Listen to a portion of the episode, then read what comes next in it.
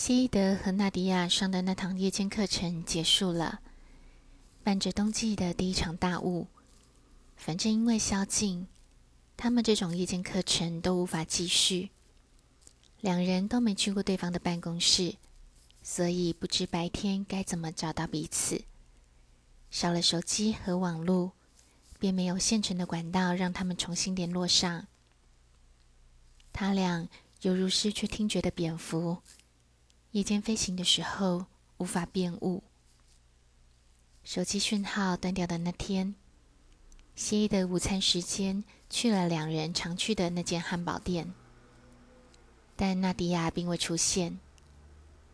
隔天他又去了，却发现汉堡店已关门，说不定老板逃命去夜，或根本人间蒸发。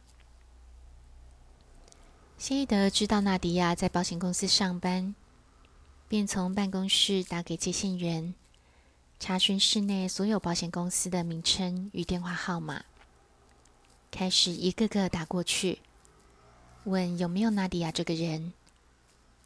这当然很花时间，因为电话公司工作量突然大增，还得修复因为战事毁坏的基础设施，早已左支右絀。谢伊德公司的市话线路又时好时坏，线路通的时候，又得听很久的忙线声，才偶尔会冒出一个可以帮忙的接线员。无论谢伊德如何苦苦恳求，苦苦恳求已是那时候的家常便饭。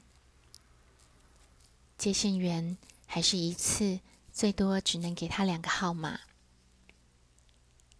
等谢伊德好不容易拿到两个新号码，结局往往是电话随时有可能接不通。有时其中一个号码不通，有时两个都不通，他只得打了又打。纳迪亚则是利用午餐时间冲回家囤积补给品，陆续买了袋装面粉、米、坚果、果干。瓶装食用油、奶粉罐头、腌肉罐头、盐水鱼罐头，样样都是天价。他一次次采买，一次次把东西搬上楼，搬到两只胳膊发疼。他爱吃蔬菜，但大家都说现在最重要的是尽量囤积高热量的东西。蔬菜这种食物。要吃很多才能够提供足够的能量，又容易坏，用处不大。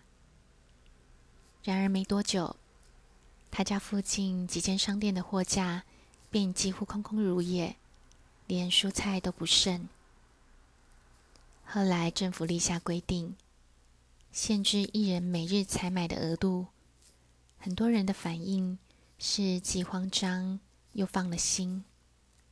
纳迪亚也不例外。